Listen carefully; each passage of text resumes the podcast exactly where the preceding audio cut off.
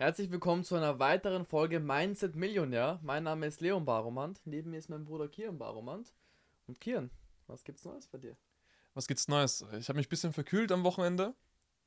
Aber ansonsten ist eigentlich alles so wie gehabt. Business läuft weiter, die Zeit rennt.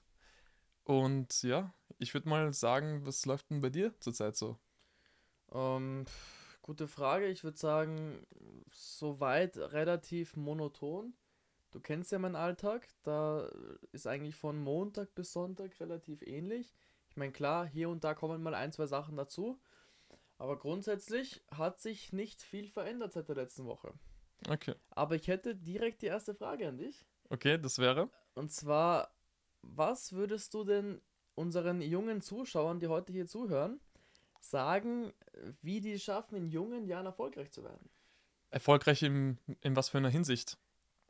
Ich würde sagen, erstmal finanziell. Finanziell hängt, dann, hängt natürlich davon ab, wo du bist. Also jetzt ein Kind in Bangladesch hat ganz andere Voraussetzungen wie hier in Europa. Aber sollten wir natürlich über Menschen hier in unserer Gegend sprechen, also in Europa, dann würde ich sagen, dass sie auf jeden Fall in irgendeiner Form versuchen sollten, Geld online zu verdienen. Und auch dazu hast du selber auch Videos gemacht. Die gibt es auch in der Videobeschreibung hier irgendwo. Äh, ja, ich glaube, dazu kannst du ein bisschen mehr berichten als ich. Ja, also grundsätzlich ist es so, online Geld verdienen ist mittlerweile einer der Sachen, die wahrscheinlich am einfachsten sind in den jungen Jahren, weil du kannst auch mittlerweile Geld verdienen, ohne dein Gesicht zeigen zu müssen. Das heißt, beispielsweise jetzt mit KI öffnen sich neue Möglichkeiten. Du kannst äh, Stimmen erstellen mit der KI, du kannst Videos produzieren, du musst dich selbst gar nicht zeigen und dadurch kann man auf jeden Fall, vor allem jetzt auch auf TikTok, wo man mittlerweile auf TikTok Geld verdienen kann, auch da einiges an Geld machen. Das wäre so vor allem ein Rat von mir an junge Menschen, sich mit irgendeiner Thematik online zu befassen, die auf jeden Fall Leuten entweder Mehrwert bringt oder irgendwie etwas ist, was jetzt nicht jeder kann und das dann beispielsweise als Service anbieten oder eben auch selbst Videos dazu produzieren und über die Videos Geld zu verdienen. Das wäre so mein Ratschlag an Leute, die in jungen Jahren online Geld verdienen möchten. Okay, du hast nämlich schon erwähnt, dass du faceless irgendwie Geld machen kannst und das durch KI. Wie genau funktioniert das dann auf so Plattformen wie TikTok oder YouTube? Weil wenn sich jetzt Menschen da einlesen wollen, was genau müssen sie da herausfinden oder was müssen sie googeln? Ja, also zu 100% kann ich natürlich jetzt nicht von A bis Z alles erklären, das würde den Rahmen sprengen. Okay. Aber jetzt, wenn du mehr über solche Themen erfahren möchtest, einfach gern bei mir auf YouTube vorbeischauen, Leon Baromant. Da findest du auf jeden Fall einige Videos zu solchen Themen. Ich habe jetzt vor kurzem auch fünf ChatGPT-Seiten hochgeladen. Das heißt, das sind einfach Methoden, durch die du online innerhalb von ein paar Monaten bereits hunderte bis tausend Euros verdienen kannst. Das wäre so ein Thema. Ein anderes Thema wäre, ich habe nochmal das nächste Video, das heißt das darauffolgende Video, da geht es auch um Side-Hustles. Das sind fünf grundlegende Side-Hustles. Da ist beispielsweise auch das Thema Video-Editing mit dabei, mhm. was mittlerweile immer wichtiger wird, vor allem jetzt in Zeiten von Kurzvideos. Da braucht eigentlich nahezu jeder, der irgendwo Erfolg haben möchte, mhm. irgendwo schnell Reichweite generieren möchte, auch solche Kurzvideos. Das heißt, wenn du gut schneiden kannst, dann kannst du das für solche Leute anbieten und die sind auch bereit, 10 bis 50 Euro pro Video zu zahlen. Ja, klar. Ansonsten, du hast ja Kurzvideos erwähnt und wir beide führen ja auch eine Company, Short Video. Hast du dazu vielleicht mehr zu sagen, wie man genau diese Kurzvideos angehen sollte? Mm, grundsätzlich kommt das natürlich auf die Nische drauf an. Das heißt, wenn du jetzt jung bist, weiß nicht, 14, 15 und Kurzvideo schneiden möchtest für beispielsweise YouTuber, dann ist es natürlich ganz was anderes, als wenn du selbst Content produzierst. Das heißt eben bei YouTubern wäre es dann wahrscheinlich so, dass du ein Video nimmst, dir daraus Kurzclips schneidest, die editierst, Untertitel einfügst, Musik einfügst und das dann hochlädst. Das heißt, das wäre so ein Punkt, wo man sagt, okay, damit kann man definitiv irgendwo sein erstes Geld mit 14, 15 verdienen. 14, 15 schon das erste Geld. Also ich habe mit 14, 15 kein Geld verdient. Ja, sind die Leute heutzutage glücklich, oder nicht? Ja, ich meine, das Internet bietet viele Möglichkeiten, aber was man auch dazu sagen muss, Social Media macht doch viele Menschen kaputt.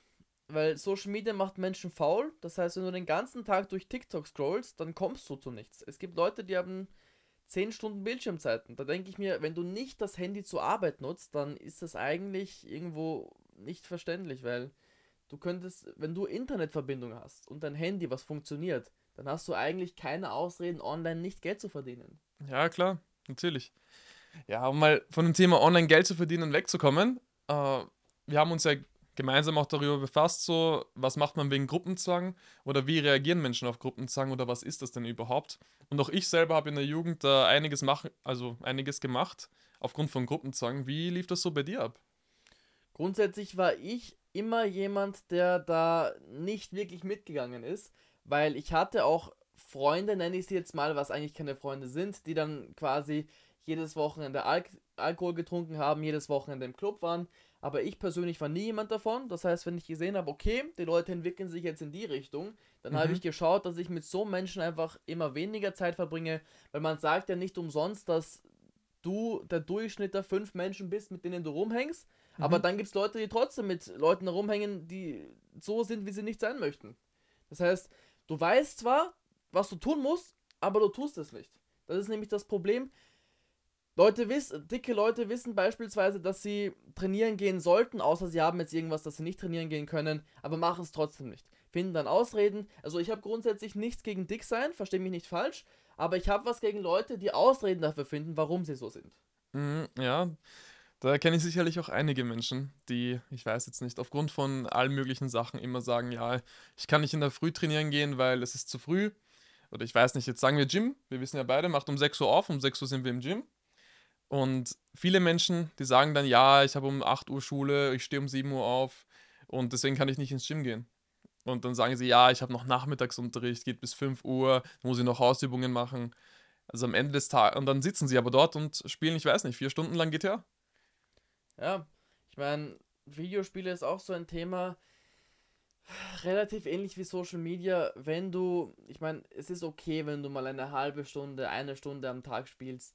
Aber auch mit Social Media, wenn du drei, vier Stunden am Tag durch, durch Social Media scrollst und damit nicht irgendein Ziel hast, bekannt zu werden oder Geld zu verdienen, dann ist es Zeitverschwendung. Weil, ich meine, was ist der Grund? Der Grund ist einfach, dass du kurzfristig glücklich sein möchtest, weil du irgendwelche lustigen Videos siehst, dann aber nicht davon wegkommst, weil das immer wieder, das nächste Video ist besser als das andere, aber nach drei Stunden hast du vergessen, was du gesehen hast, deine Zeit ist verschwendet und du hast nichts gemacht. Ja, was würdest du denn sagen, wie ist es so mit Menschen, die über Social Media Anerkennung suchen? Wir kennen das ja beide häufiger, ich meine, insbesondere Frauen heutzutage, die sind ja irgendwie auch von Social Media abhängig. Ich kenne das ja, ich habe mit einer Freundin letztens erst geredet und die hat gemeint, dass die immer wieder, also die sagt zwar, sie macht das nicht für Anerkennung, aber dann postet sie trotzdem einmal in der Woche mindestens irgendwie ein etwas freizügigeres Foto von sich und dann kriegt sie halt all mögliche Likes, Kommentare von Leuten, wie schön sie aussieht und all mögliches. Und sie schafft es einfach nicht davon wegzukommen, weil sie irgendwie daran gebunden ist, dass Menschen sie dafür anerkennen, dass sie halt gut aussieht. Ja, also Anerkennung von fremden Menschen ist ja eigentlich, also es kommt drauf an. Wenn du Anerkennung dafür bekommst, was du erreicht hast und Anerkennung dafür bekommst, wie inspirierend du bist, dann finde ich, ist es was Gutes. Oder wenn du beispielsweise Anerkennung dafür bekommst, wie viel du an da und da spendest, finde ich es gut. Mhm. Wenn du aber Anerkennung dafür bekommst, wie du deinen Körper präsentierst, dann ist das für mich keine Sache, die ich machen würde. Das heißt, das ist jetzt nichts, wo ich sage, okay, da stehe ich zu 100% dahinter, würde ich nicht machen. Ich meine, wenn Leute glücklich sind und jede Woche ein Foto freizügig posten müssen, dann mach's. Aber für mich ist das nichts. Für dich ist das nichts, okay. Ja, was würdest du denn sagen, ist denn so der Hauptgrund, wieso Menschen anfangen zu trinken oder zu rauchen oder halt eben auch hier die ganze Zeit Social Media zu verwenden? Ja, wenn du jetzt sagst Rauchen und Trinken, Rauchen ist wahrscheinlich einfach Gruppenzwang. Das heißt, Leute haben in dem Umfeld Menschen, die rauchen. Dann heißt es mal, hier magst du kurz eine Zigarette probieren es, glaub mir, du probierst nur einmal, es, es wird nicht mehr, bla bla bla. Dann wirst du irgendwo auch gezwungen, das zu probieren, weil wenn du es nicht machst, bist du uncool. Das heißt, du willst ja dazugehören, deswegen machst du es auch. Das heißt, du probierst einmal, sagst direkt, bah, mache ich nie wieder. Dann ist es das nächste Mal, auch da wieder jeder in deinem Umfeld ist am Rauchen, dann probierst du es wieder. Und immer, desto öfter du machst, umso mehr schmeckt es dir dann, umso mehr gefällt es dir. und irgendwann fällt es dir dann auch schwer, davon wegzukommen. Viele Menschen sagen zwar, ja, wenn ich möchte, dann kann ich morgen aufhören zu rauchen. Warum machst du es denn nicht? Um, um mal von dem Thema Rauchen wegzukommen, ähm, warum glaubst du, möchten die meisten Menschen studieren gehen? Studieren. Das ist eine sehr gute Frage. Ich meine, weil es von der Gesellschaft erstens anerkannt ist, dass du nach der Schule, wenn du wirklich erfolgreich werden möchtest, studieren gehen solltest. Das ist mal ein Punkt. Der andere Punkt ist, warum Menschen studieren, ist, weil einfach die Eltern das oftmals so möchten, dass ihr Kind studieren geht, weil die es selbst gemacht haben. Das heißt, sie kennen es nicht anders. Deswegen wollen sie einfach, dass ihr Kind denselben Weg geht, wie sie gegangen sind. Das ist auch oftmals bei Ärzten so, dass dann das Kind Arzt wird, das nächste Kind Arzt wird und so weiter. Aber ich finde, man sollte erstens das machen, worauf man selbst Bock hat. Das heißt, was einen selbst Spaß macht, nicht was andere möchten, dass du machst. Und andererseits gibt es sowieso, finde ich, in Generationen irgendwann diesen einen Typen, der diesen Kreislauf unterbricht. Das heißt, er dann sagt, nee, ich möchte nicht studieren, ich höre mal auf den anderen, ich mache das, was ich, worauf ich Bock habe, ich mache mich selbstständig. Und das ist halt dann der Typ, der zwar zu Beginn Hate von der Familie kriegt, wo es dann heißt, ja, du geh lieber studieren, das was du machst, das bringt nichts, keine Zukunft. Ich kenne Leute, die haben es probiert, hat nicht funktioniert und wenn es bei denen nicht klappt, wird es bei dir nicht klappen und so weiter. Das sind halt alles Glaubenssätze und wenn du das oft genug hörst, dann denkst du irgendwann, dass das stimmt. Hm, ja, auf jeden Fall. Also das haben wir beide mitbekommen. Bei uns ist ja auch so, dass unsere Mutter zum Beispiel nicht, nicht gerade erfreut darüber war, dass wir beide Unternehmer geworden sind, sondern die wollte ja auch viel lieber, dass wir studieren gehen und halt den normalen Weg gehen. Und nach dem Studium irgendwie den Master's Degree machen und nachdem du den Master hast, halt arbeiten gehst für irgendwen. Ich meine, sind natürlich auch gut bezahlte Jobs, wenn du so lange studiert hast. So ist nicht. Aber am Ende des Tages hätte es, hätte es uns glücklich gemacht. Also ich kann nur so viel sagen, dass für mich eigentlich grundsätzlich schon neben der, ich habe ja schon neben der Schule angefangen, mich selbstständig zu machen und auch damals habe ich gewusst, ich werde nicht studieren gehen. Ganz einfach deshalb, weil ich immer schon wollte, mein eigenes Ding zu machen und ich auch immer schon wusste, okay, wenn ich was wirklich machen möchte, dann schaffe ich es auch. Und ich bin auch der Meinung, dass erstens jeder alles lernen kann. Das heißt, es gibt nichts, was man nicht lernen kann. Und zweitens, dass einfach jeder, wenn er sich ein klares Ziel setzt und zu 100% alles dafür macht, um das zu erreichen, dann kann man es erreichen. Weil Menschen sagen zwar, ich habe es wirklich zu 100% probiert, aber hat das wirklich probiert? Ich glaube nicht, weil wenn du dir seinen Tagesablauf anschaust und dir anschaust, okay, was er wirklich gemacht hat, dann merkst du ganz schnell, er war mal drei Stunden auf TikTok, zwei Stunden hat er gespielt, zwei Stunden war er mit Freunden im Club und da, da glaube ich nicht, dass er wirklich zu 100% alles probiert hat. Ich glaube auch nicht, dass die Leute nur zwei Stunden in den Club gehen, sondern wenn sie mal in den Club gehen, dann sind sie wahrscheinlich den ganzen Abend dort aber dann haben sie, ich weiß nicht, als sie von der Arbeit nach Hause gekommen sind am Freitag um 4 Uhr, haben sie halt eine Stunde probiert und dann war es auch schon mit dem Probieren, gell? Und die meinen halt wirklich, also die meinen das ernst, dass sie dann 100% ihrer Zeit dafür aufopfern. Die sagen wirklich, ich gebe 100%, ja, man muss irgendwann feiern gehen, ja, man muss sich ausruhen und sowas. Aber wenn du 100% gibst, ruhst du dich also für eine lange Zeit nicht mehr aus.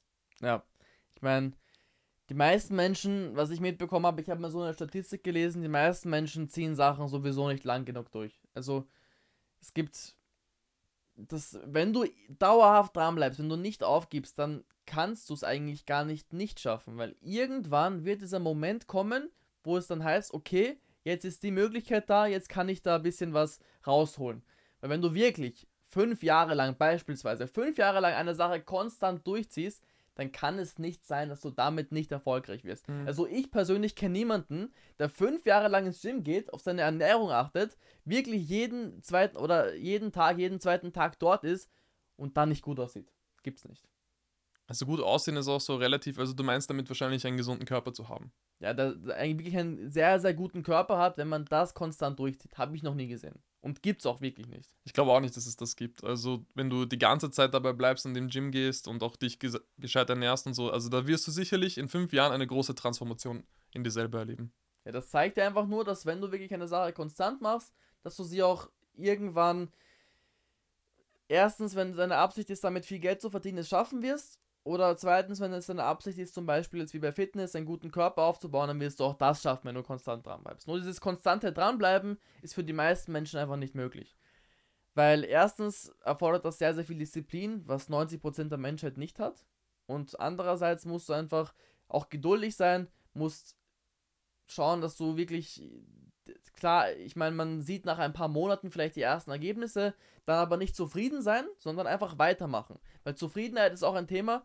Zufriedenheit bremst Menschen.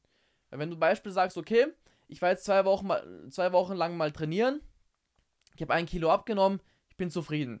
Dann, dann denkst du dir, ja, okay, ich habe das jetzt gemacht und jetzt kann ich mich ein wenig zurücklehnen, ein bisschen entspannen und mal die nächsten zwei Wochen pausieren. Aber so läuft es leider nicht. Es ist alles, was du machst, ist nur temporär. Irgendwann geht's weg. Genauso wie du es gesagt hast, es ist alles temporär und du musst konstant bleiben. Das heißt, wenn du jetzt den guten Körper mal erreicht hast und du warst fünf Jahre lang trainieren und du siehst jetzt endlich aus wie, ich weiß nicht, Mike Tyson in seiner Prime, wenn du mal so aussiehst und du aufhörst zu trainieren, dann wirst du ja genau dort wieder zurückfallen, wo du warst. Und ich glaube, dasselbe trifft auch zu, wenn du jetzt um das Finanzielle, also wenn es ums Finanzielle geht oder wenn es um Beziehungen geht oder was auch immer, wenn du nicht denselben Effort und dieselbe Zeit und dieselbe Motivation und dieselbe Ambition da reinsteckst, dann wirst du irgendwann einmal wieder zurückfallen in dein altes Schema und das möchte man ja eigentlich nicht, weil ansonsten hätte man nicht jahrelang oder vielleicht sogar Jahrzehnte in etwas investiert. Ja, so ist es. Was hältst du denn vom Thema, dass viele sagen, dass es bald kein Bargeld mehr geben wird? Meinst du in Form, dass es so wie Krypto wäre oder dass es so irgendwie staatlich kontrolliert ist?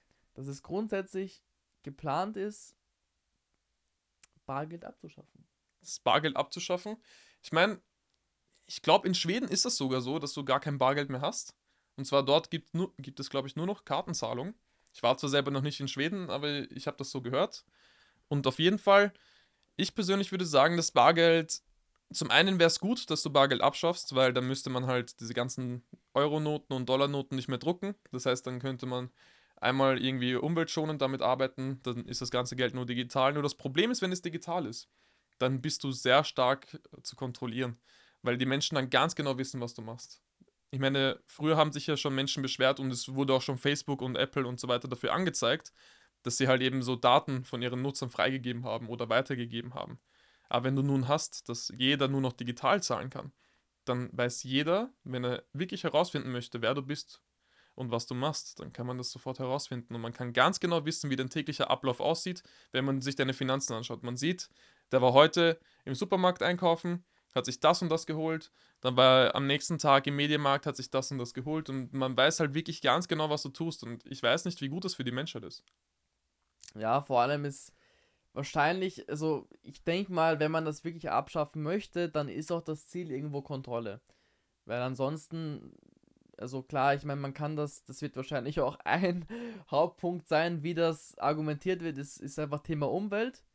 Damit die Leute denken, okay, die tun da wenigstens was Gutes, wenn sie Bargeld abschaffen. Genau dasselbe auch mit Elektroautos. Wird auch argumentiert, es ist gut für die Umwelt, wobei nachweislich allein die, die Batterien dafür erfordern, weiß nicht wie viel Liter an Wasser, um produziert zu werden. Allein das ist ja von der, vom Umweltaspekt her gar nicht richtig aber auch Elektroautos sind irgendwo da, um Menschen zu kontrollieren. Ich habe auch gemerkt, äh, es gibt in Deutschland so, eine, so ein Kohlekraftwerk, wo halt eben die meiste Energie bezogen wird, die auch dann für die Elektroautos draufgeht. Und du musst dir vorstellen, dass dieses eine Kohlekraftwerk circa so schlimm ist, wie als würdest du eine gesamte befahrene Stadt haben. Und das voller natürlich äh, Gasautos, also Benzinautos. Und jetzt musst du dir vorstellen, dass wenn du dort so einen hohen CO2-Ausstoß hast, ist es wirklich notwendig, dann das Elektroauto zu haben. Und auch, weißt du, was ich mich frage bei Elektroautos? Ja. Wenn du auf so einem Highway bist und jetzt mal sagen wir ein normales Auto, wenn du tankst, wie lange tankst du? Tankst du vielleicht ein paar Minuten? Ein paar Minuten, ja. Genau. Aber so ein Elektroauto, das lässt du mal stehen für Stunden manchmal. Vielleicht eine halbe Stunde, vielleicht eine Stunde, vielleicht zwei. Was machst du auf einem Highway, wenn da 100 Elektroautos gecharged werden müssen? Das ist ja nicht so, dass du in zwei Minuten fertig bist und weiterfährst. Nein, du stehst da eine Stunde. Dann stehen da auf einmal 100 Autos. Du hast ja gar nicht die Ressourcen, um diese ganzen Autos laden zu können. Ja, das Einzige, was ich mir da vorstellen könnte, um dieses Problem zu umgehen, ist einfach entweder mehr Stationen oder andererseits schnellere Ladung. Und ansonsten ist es halt relativ schwierig, wenn, weil da werden da dann täglich irgendwelche Staus produziert, nur weil Leute ihr Auto laden müssen. Genau. Ne, Natürlich, man kann sagen, dass es schneller geladen wird, aber ist nicht genau das auch das Problem, was heutzutage die Handys so schwach macht? Weil du hast ja dieses Fast Charging, aber das macht ja den Akku kaputt von dir. Mhm. Das heißt, dann musst du dein Auto ja noch früher austauschen. Das kann ganz gut möglich sein. Ich kenne mich da nicht so gut aus, muss ich sagen. Und ich spreche auch ungern über Sachen, wo ich mich nicht auskenne, weil ich einfach finde, dass. Also ich meine, erstens, man kann nicht alles wissen und zweitens einfach äh, so, ich kann mich da nicht so dazu äußern, weil ich einfach nicht so viel drüber weiß. Aber Okay. worüber ich mehr weiß, beziehungsweise was ich dich auch direkt fragen würde, ist, warum denn deiner Meinung nach so viele Menschen Aufgaben, die sie heute erledigen können, aufschieben? Warum die meisten Menschen die Aufgaben aufschieben, ist häufig das, dass sie die Aufgabe vielleicht nicht unbedingt machen wollen. Wie zum Beispiel sagen wir, sie sind jetzt auf der Arbeit und es gibt eine Deadline, die ist bis Freitag. Dann wissen sie, okay, heute ist Montag, ich habe bis Freitag Zeit und dann schieben sie es auf bis Donnerstag oder vielleicht sogar bis Freitag, um es in der letzten Stunde zu machen. Viele Leute kennen das auch beim Studieren. Wenn du studierst oder halt in die Schule gehst, die schieben auch immer alles bis zum letzten Tag auf. Sie wissen, sie haben in zwei Wochen eine Klausur, aber sie schieben es auf bis zum letzten Tag, um zu lernen, einfach nur, weil sie sich selber denken, dass sie dadurch Freizeit schaffen. Aber was sie eigentlich damit machen, ist sich selber zu stressen und wirklich sich selber auch noch dazu zu bringen, erstens ein schlechtes Ergebnis zu liefern, weil in letzter Stunde etwas zu erledigen unter Druck ist meistens nicht das beste Ergebnis, das du liefern kannst. Und auch das andere ist, die sind auch häufig viel zu faul, um in der ersten Stunde schon damit anzufangen, das Ganze zu vollenden. Also Menschen, die wirklich eine Sache vorhaben und das dann aufschieben, so wird man nicht erfolgreich. Du kannst damit, du kannst das langfristig nicht machen, weil vor allem, wenn du jetzt über Sachen wie Business sprichst, dann ist Geschwindigkeit das Wichtigste. Wenn du eine Sache heute machen kannst und sie zwei Wochen aufschiebst, dann bist du zwei Wochen im Rückstand gegenüber jemandem, der es direkt heute macht. Ja, das stimmt. Das heißt, du wirst mit dieser Einstellung langfristig nicht gewinnen. Absolut nicht.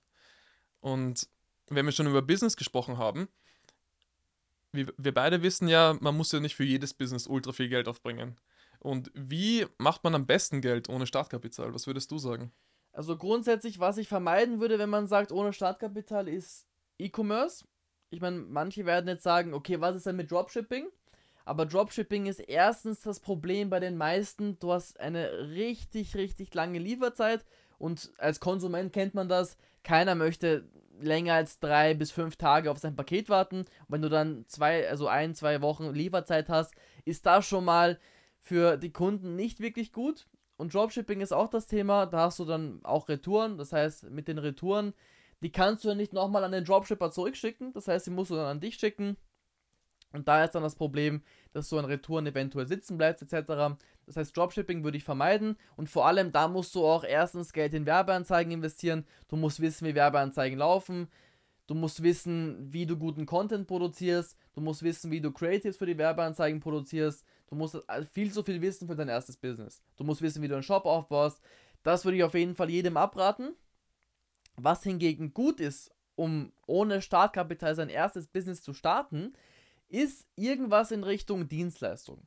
Das heißt, biete entweder Unternehmen oder eben, weiß nicht, YouTubern, irgendwo in die Richtung, Creatern, eine Dienstleistung an, von der sie profitieren einerseits, also die ihnen entweder Zeit abnimmt, die ihnen mehr Geld bringt oder einfach Kopfschmerzen abnimmt. Eine der drei Sachen muss erfüllt sein, wie bereits vorhin erwähnt, beispielsweise Video-Editing. Da nimmst du denen erstmal natürlich Zeit ab, denn die möchten ihre Videos nicht selbst schneiden. Andererseits nimmst du denen auch ähm, den Aufwand ab, das heißt die Kopfschmerzen. Die müssen nicht schauen, dass sie mal heute ein Video schneiden für morgen, sondern das geben sie natürlich ab. Und du hilfst ihnen eventuell auch dabei, mehr Geld zu verdienen. Das heißt, in dem Punkt hättest du bereits alle drei Sachen abgedeckt und kannst damit auf jeden Fall auch sehr, sehr gutes Geld verdienen. Das wäre mal der erste Punkt. Ein anderer Punkt ist grundsätzlich Freelancing. Das heißt, da gibt es natürlich jeder, jede Art von Dienstleistung. Ob es jetzt virtueller Assistent für Unternehmen ist, ob du da jetzt E-Mail schreibst, ob du denen hilfst, den Tag zu strukturieren, etc. Sowas könntest du machen. Dann könntest du auch schauen, dass du beispielsweise, wenn du gut im Designen bist, auf Photoshop Services anbietest. Das heißt, Logos, Designs, Banner-Designs für YouTube oder so in die Richtung. Thumbnails-Designs, auch das ist ein Riesenthema. Ja. Denn YouTuber möchten alle schöne Thumbnails haben. Und wenn du darin gut bist, kannst du auch da deine ersten paar Euros verdienen. Mhm. Das sind auf jeden Fall ein paar Sachen, die interessant sind zum Starten. Aber was ich grundsätzlich vorschlagen würde, ist einfach mit, wenn du kein Startkapital oder sehr, sehr wenig Startkapital hast, auf jeden Fall zuallererst eine Dienstleistung anzubieten. Ich bin mir auf jeden Fall sicher, dass das häufig auch die Menschen jetzt in unserem Publikum angesprochen hat, die wesentlich jünger sind als wir beide. Und insbesondere deswegen, weil als junger Mensch hast du ja kein Startkapital. Wenn du jetzt 16, 17, 18 Jahre alt bist, die Wahrscheinlichkeit, dass du jetzt irgendwie was Großes an Startkapital hast, außer du kommst jetzt aus reichem Familienhaus, ist nicht besonders hoch. Und da hast du auch selber angesprochen, all diese Skills, die du gerade genannt hast, sowas wie Video-Editing oder Foto-Editing oder irgendwelche Designs, die du erstellen kannst für all mögliche T-Shirts, Hoodies oder so. Das sind ja alles Sachen, die kann jeder einfach so lernen und das for free auf YouTube oder halt eben irgendwo anders im Internet. Und was würdest du den ganzen Menschen raten, was sollten sie, wenn sie unter 18 wären, als allererstes lernen, damit sie online Geld verdienen können? Wenn du unter 18 bist und online Geld verdienen möchtest, dann schau dir zuallererst, erster Schritt, schau dir YouTube-Videos an, also Tutorials zu einer Dienstleistung, die du anbieten möchtest. Als zweiten Schritt gehst du auf eine Plattform wie beispielsweise Fiverr oder Upwork. Dafür musst du nicht mal deine eigene Webseite bauen und biete dort deinen Service an. Dann sammelst du dort die ersten paar Kunden, mit denen du eventuell auch langfristig arbeiten kannst. Das heißt, du hättest monatliche Beträge, die du bekommst. Das Ganze ohne Webseite, mit gratis Content von YouTube, den du gelernt hast. Das heißt, du hast monatliche Kunden, baust dir damit deine ersten Referenzen und Rezessionen auf und wenn das Ganze läuft, kannst du das ummünzen auf eine richtige Webseite, auf ein richtiges Business und damit dann noch mehr Geld verdienen. Okay, das klingt schon sehr, sehr gut. hätte ich auf jeden Fall auch gemacht, wenn ich da davor von gehört hätte. Ansonsten, jetzt mal, um davon wegzukommen, beziehungsweise noch näher in die Business-Schiene reinzukommen, was würdest du sagen, unterscheidet die Top 1% oder Top 1% der Menschheit, natürlich finanziell gesehen, jetzt von den anderen Menschen? Die Top 1% der Menschen, finanziell gesehen, sind einfach Macher. Fakt. Die Leute, also da kannst du schon sagen, dass das nicht Leute sind, die nach drei, vier Wochen aufgeben. Denn ansonsten wären sie nicht da, wo sie sind.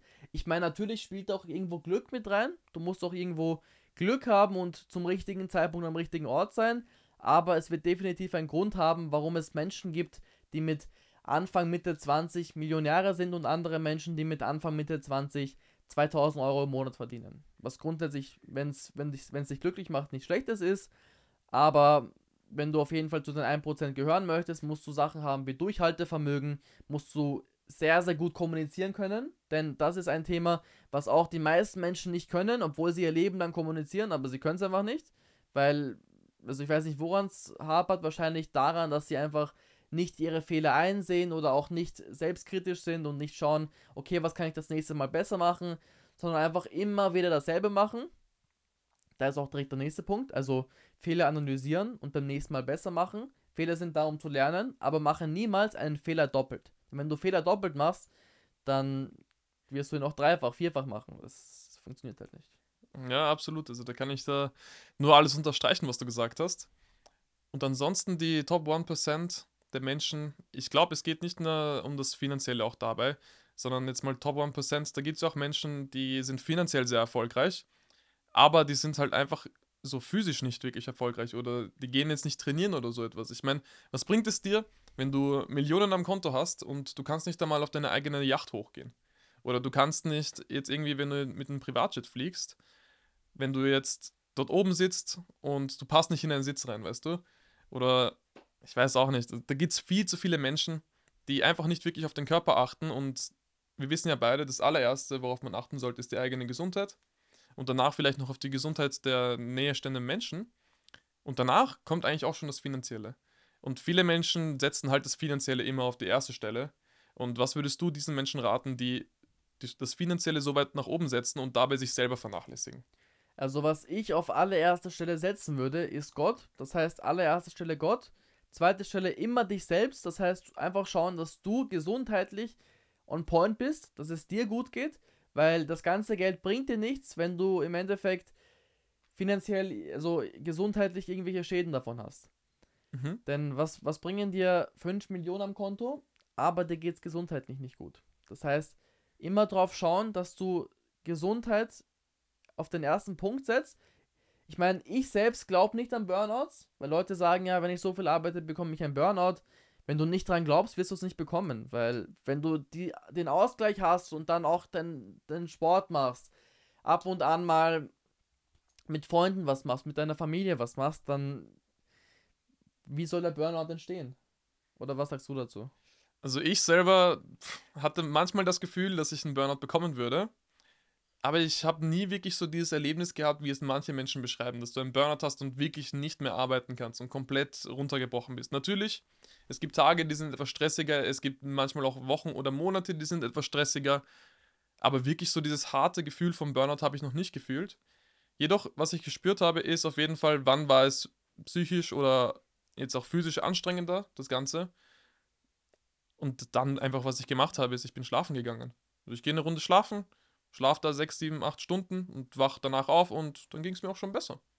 Ja, ich meine, als Unternehmer wirst du danach bewertet, mit wie viel Stress du umgehen kannst. Leute, die mit wenig Stress umgehen können, verdienen dementsprechend weniger Geld als Leute, die mit sehr, sehr viel Stress umgehen können.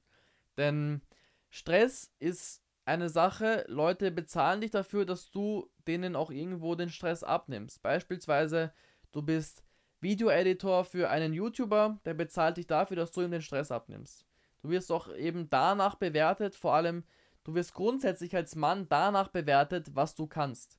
Es interessiert niemanden, weiß nicht, wie es dir geht. Grundsätzlich interessiert eigentlich als Mann auch niemanden. Du wirst danach bewertet, was du kannst. Weil wenn du eine Frau fragen würdest, möchtest du lieber einen depressiven Mann oder jemanden, der was erreicht hat und wirklich 100% gibt, wird sie niemals den Depressiven nehmen. Auch, ich meine, es ist zwar ein Klischee, dass viele Menschen oder viele Frauen Männer haben möchten, die viel Geld verdienen. Aber da steckt doch irgendwas dahinter, weil welche Frau möchte, also wenn du jetzt vergleichst, eine Frau möchte, es gibt zwei Männer, beide sehen relativ, sagen wir, beide sehen gleich aus. Zu 100% sehen die gleich aus. Der eine verdient 20.000 Euro im Monat, der andere arbeitet ähm, als Putzkraft und verdient 1200 im Monat. Die Frau wird sich immer für den einen entscheiden, der mehr verdient, weil der einfach für sie sorgen kann, weil der, wenn der auch körperlich dementsprechend in guter Form ist, auch sie beschützen kann. Und das sind für, für mich auch die Rollen eines Mannes, die er übernehmen sollte. Ich finde, das einzige Problem, das du hier in dieser Analogie gerade hattest, ist, dass du selber nicht darüber gesprochen hast, was ist eigentlich die emotionale Sicherheit, die man als Mann bieten sollte und auch generell als Mensch für seinen Partner? Weil du sprichst sehr viel darüber, wie die Menschen aussehen und wie viel Geld die Menschen machen sollen und dass man sich danach richtet. Aber eigentlich, ich kann aus jetzt einer etwas längeren Beziehung sagen, dass es auf jeden Fall nicht nur darum geht, wie die Menschen aussehen oder wie viel Geld man macht, sondern es geht grundsätzlich vielmehr darum, was ist die emotionale Sicherheit, die du einem bietest und wie ist das Gesamte auf der emotionalen Ebene? Bist du ein guter Partner oder ein schlechter Partner? Weil einen guten Partner macht es nicht aus, dass du viel Geld hast oder providen kannst oder dass du besonders gut aussiehst, weil es geht rein darum, wie mhm. fungiert der untereinander. Und korrekt, ja. Ja. Aber grundsätzlich, was ich gemeint habe, einen guten Partner macht aus oder einen guten Mann macht aus, dass er seine Frau beschützen kann und dass er für seine Frau sorgen kann. Denn alles andere ist nebensächlich. Ob du jetzt keine Ahnung, ob du jetzt gut aussiehst oder so, ist alles nebensächlich, wenn du nicht für sie sorgen kannst und wenn du einfach nicht im Ernstfall deine Frau beschützen kannst. Im Ernstfall deine Frau beschützen kannst, also meinst du physisch, wenn sie jetzt angegriffen werden würde? Zum Beispiel. Du musst einfach da sein können für deine Frau. Einfach diese Männlichkeit, dass du dann einfach Mann genug bist, um auch für deine Frau da zu sein, um, um sie zu beschützen. Das sind für mich die Sachen, die ein Mann haben sollte. Seine Frau beschützen, und doch definitiv für seine Frau sorgen können, sei es jetzt finanziell, sei es jetzt in irgendeinem anderen Punkt, einfach da sein. Und die Frau, finde ich, sollte auch irgendwo, ich meine, vielleicht klingt das zu hart, aber es ist auch, wenn wir ehrlich sind, die Realität. Die Frau sollte auch irgendwo den Mann unterstützen. Das heißt, wenn der Mann, also ich finde auch ganz ehrlich, ich möchte irgendwann auch nicht, wenn ich heirate, dass meine Frau arbeiten gehen muss, mhm. weil die sollte auch irgendwo dafür da sein, wenn mal Kinder da sind, dass sie sich etwas mehr um die kind Kinder kümmert und der Mann schaut, dass einfach das Geld reinkommt, dass der Mann schaut, dass, dass die Familie beschützt wird und einfach, dass der Mann solche Aufgaben übernimmt.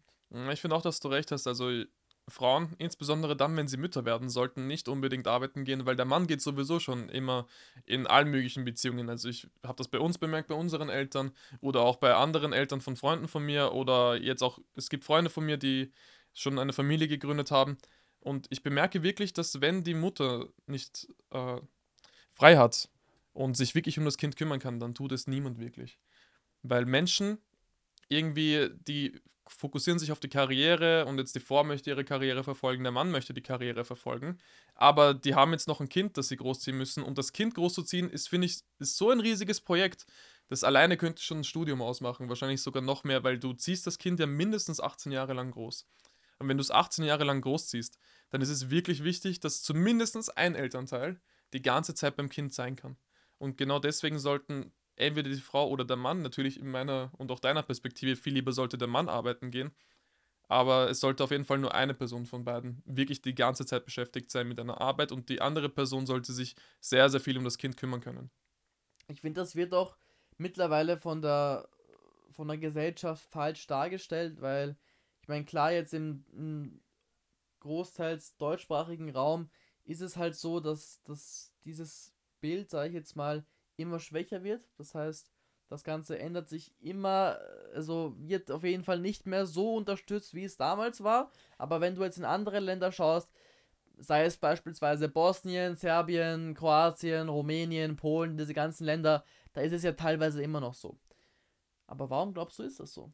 Ich, wieso das traditionelle Bild in Österreich oder in, in Deutschland nicht so geprägt wird, meinst du? Beispielsweise, ja. Ich glaube, es geht einfach darum, dass wir auch jetzt vom, also von Western Society, wie man immer sagt, also von Amerika, dass wir da viel zu viel Einfluss bekommen und in Amerika geht es ja darum, ja, du musst die Karriereleiter erklimmen oder du musst das und das in deinem Leben erreicht haben. Und da gibt es auch diese, diese, diese Boss-Babe-Kultur äh, und all mögliches und dann sagen sie ja, dass die Frauen unterdrückt werden, wenn sie nicht arbeiten gehen. Ist doch kompletter Schwachsinn, weil am Ende des Tages, wenn ich jetzt, ich weiß jetzt nicht, am, im Monat 10.000, 20.000 nach Hause bringe, als Mann. Das ist so viel Geld, das kannst du gar nicht ausgeben. Das ist unmöglich, dass du das ausgibst. Und wenn dann noch die Frau arbeiten gehen sollte, für was geht sie arbeiten? Weil am Ende des Tages, wofür gehen wir alle arbeiten? Wir gehen nicht dafür arbeiten, um irgendwie einen Titel zu bekommen oder sonst irgendetwas, sondern wir gehen eigentlich nur arbeiten, damit wir Geld bekommen und dann sagen wir, okay, ich verdiene so und so viel oder meine Position ist so und so hoch. Und das Einzige, wofür wir arbeiten gehen, ist dann die Anerkennung anderer. Genauso gehen wir ja auch in einen Einkaufsladen und kaufen Sachen von Louis Vuitton zum Beispiel. Wieso? Nicht, weil es uns besonders gefällt, sondern einfach nur, um die Anerkennung von anderen zu bekommen. Und ich finde, das ist insbesondere bei einer Partnerschaft falsch, dass du die Anerkennung von anderen möchtest. Sondern du möchtest ja eigentlich nur die Anerkennung von der eigenen Familie haben. Ich meine, es ist ja auch so, wenn du dir reiche, wirklich reiche Menschen anschaust, dann tragen die kein Louis Vuitton T-Shirt, wo überall Louis Vuitton steht. Natürlich Weil nicht. Louis Vuitton ist eine Marke, für den Mittelstand eher, beziehungsweise eher den für die Leute, die so aussehen möchten, als hätten sie Geld, aber in Wahrheit gar kein Geld haben. Ja, das stimmt absolut. Ich meine, da gibt es ja auch genug Rap-Beispiele, also allmögliche oder auch berühmte Menschen, die dir verkörpern wollen, dass du jetzt, wenn du Gucci trägst, Louis Vuitton trägst, Prada trägst, Dior trägst, was auch immer es sein möchte, die tragen es auch häufig mit großen Logos damit du es dann auch mit großen Logos trägst, sondern läufst du herum mit einem T-Shirt, hat dich 500, 800 Euro gekostet, das wahrscheinlich die Hälfte deines Einkommens ausmacht. Und dann bist du glücklich darüber, dass du Louis Vuitton trägst und dass du zeigen kannst, dass du Geld hast. Aber am Ende des Tages, was ist wirklich passiert? Du hast die Hälfte deines Einkommens ausgegeben, damit du ein T-Shirt kaufst, was wahrscheinlich dieselbe Qualität hat wie das von HM für 20 Euro. Was ist denn deine Meinung zu Fake-Klamotten? Fake-Klamotten? In welcher Hinsicht? Meinst du jetzt so Fakes von irgendwie Designermarken? Von Markensachen, genau. Von Markensachen? Ich persönlich trage so etwas nicht. Ich finde, so etwas ist irgendwie. Ich weiß nicht, also wenn du dir das nicht leisten kannst, wie auch schon besprochen, wenn du jetzt nicht ultra reich bist, dann wieso trägst du Dior? Wieso solltest du das tragen wollen? Weil das Einzige, was du symbolisieren möchtest, ist, dass du Geld hast. Aber es macht nicht wirklich viel Sinn, dass du dein gesamtes Aussehen und dein Auftreten fakest.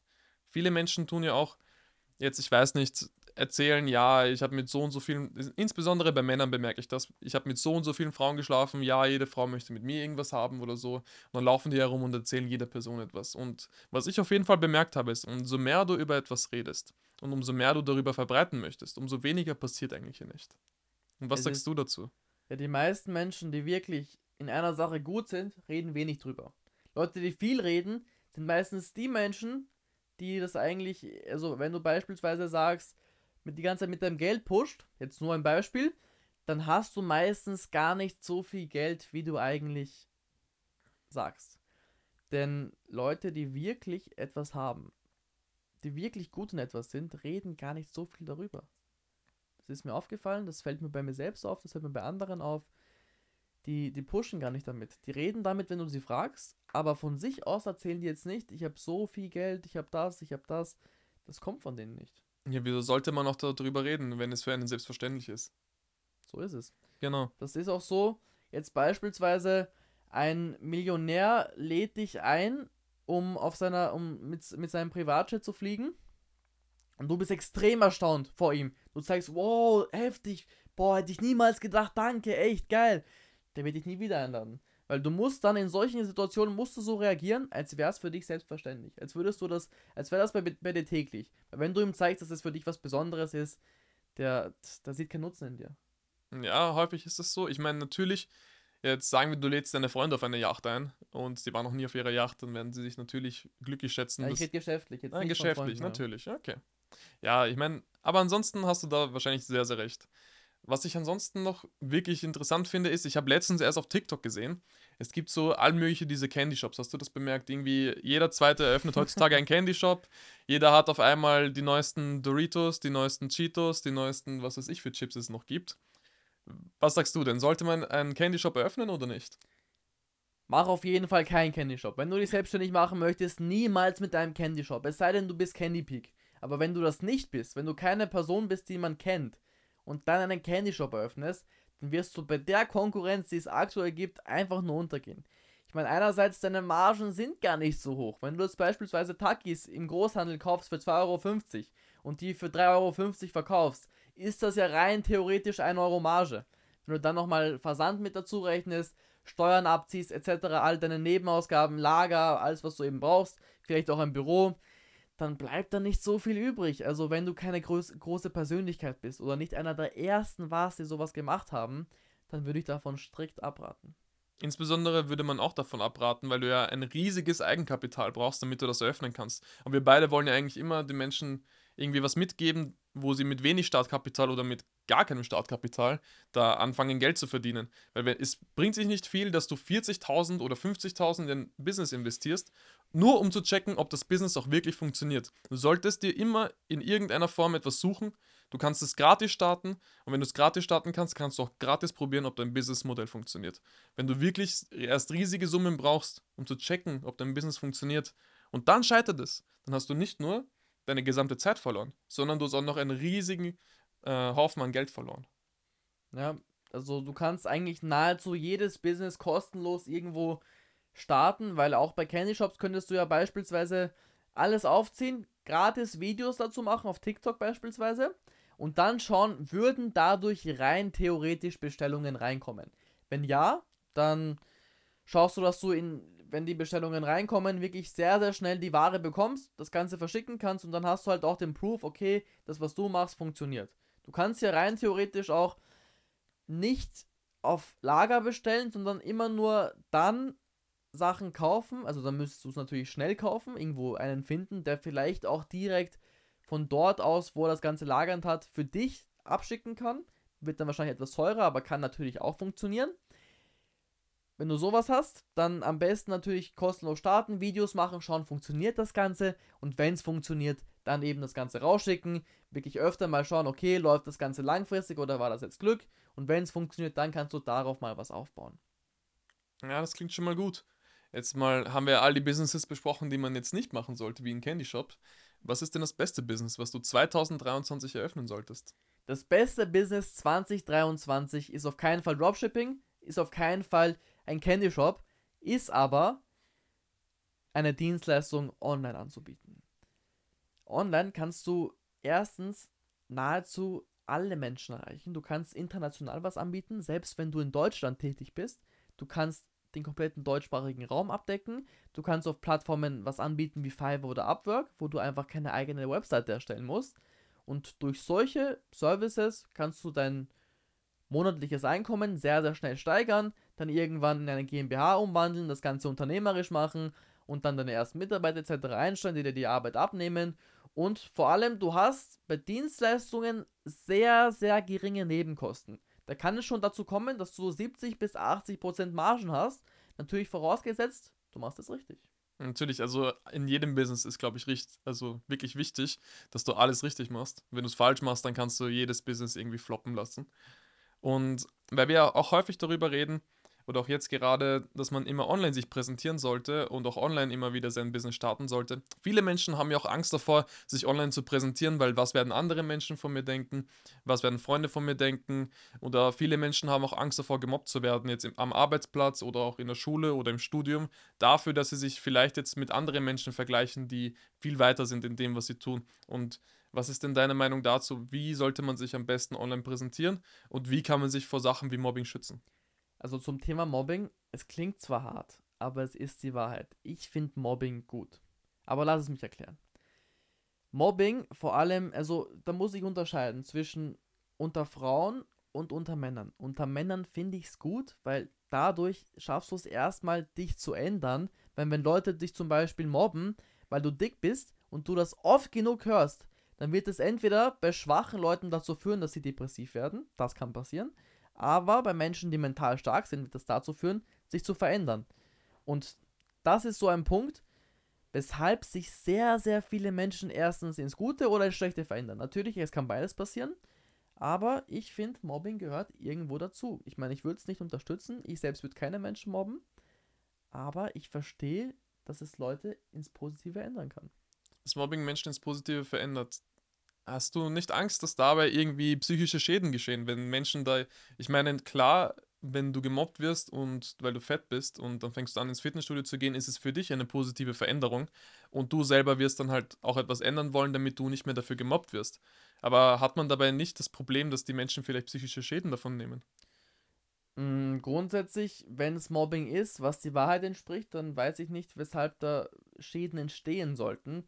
Denn irgendwer musste die Wahrheit sagen, damit sich was ändert. Weil wenn du dich selbst belügst im Spiegel und sagst, ja, ich bin doch so happy, ich, ich, nee, ich brauche das alles nicht, das ist alles nur, das macht mich nicht glücklich. Ja, weil du es noch nicht probiert hast. Würdest du wirklich mal langfristig Sport machen und dann 20, 30 Kilo verlieren, du kannst mir nicht sagen, dass du dann weniger glücklich bist, als wenn du in einer Figur bist, die einfach etwas dicker ist. Ja, na klar, also wenn du jeden Tag aufstehst und du wiegst irgendwie 150 Kilo und dann gehst du mal ins Fitnessstudio für ein paar Monate und dann wiegst du äh, im nächsten Monat nur noch 120, dann wiegst du 100, dann wiegst du 80. Ich bin mir auch sicher, dass das Menschen sehr, sehr glücklich macht. Und ich habe erst letztens einen, einen Freund von mir, ich werde jetzt seinen Namen nicht nennen, aber der hat vor kurzem wirklich viel gewogen. Und der hat sich wirklich mit mir zusammen dann damals, als wir gemeinsam angefangen haben zu trainieren, hat er sich so inspiriert davon gefühlt dass der drei Monate lang komplett durchgezogen hat. Und du musst dir vorstellen, der hat innerhalb von drei Monaten 60 Kilo verloren und stemmt auch jetzt auch beim Bankdrücken sicherlich das Doppelte von davor und so weiter. Und der trainiert auch heute noch wirklich jeden Tag wie ein Verrückter. Und der schickt mir heute noch so Sachen von ESN oder so etwas. Und ich finde, sowas ist wirklich auch eine gute Entwicklung. Und auch, er hat mir selber gesagt, weil ich ihm immer wieder dafür Lob ausgesprochen habe, dass ich es auch bewundernswert finde, dass er in so kurzer Zeit so viel an seinem Körper verändert hat, dass ihn das auch wirklich motiviert, noch mehr Gas zu geben und noch mehr zu tun, um noch mehr irgendwie in die Richtung von seinem Ziel zu kommen. Ja, so ist es. An der Stelle würde ich auch sagen, das war's für die zweite Folge. Lasst gerne eine positive Bewertung da, wenn es euch gefallen hat. Und schaut unbedingt, wenn ihr mehr über das, Geld, über das Thema Online-Geld verdienen lernen möchtet, gern bei mir auf YouTube vorbei. Beziehungsweise, wenn euch die Themen Produktivität interessieren, auch gern bei Kieren. Und ansonsten würde ich sagen, bis zum nächsten Mal. Und ja, hat ja. mich gefreut. Ja, haut rein, Leute. Ciao, ciao. Bis dann.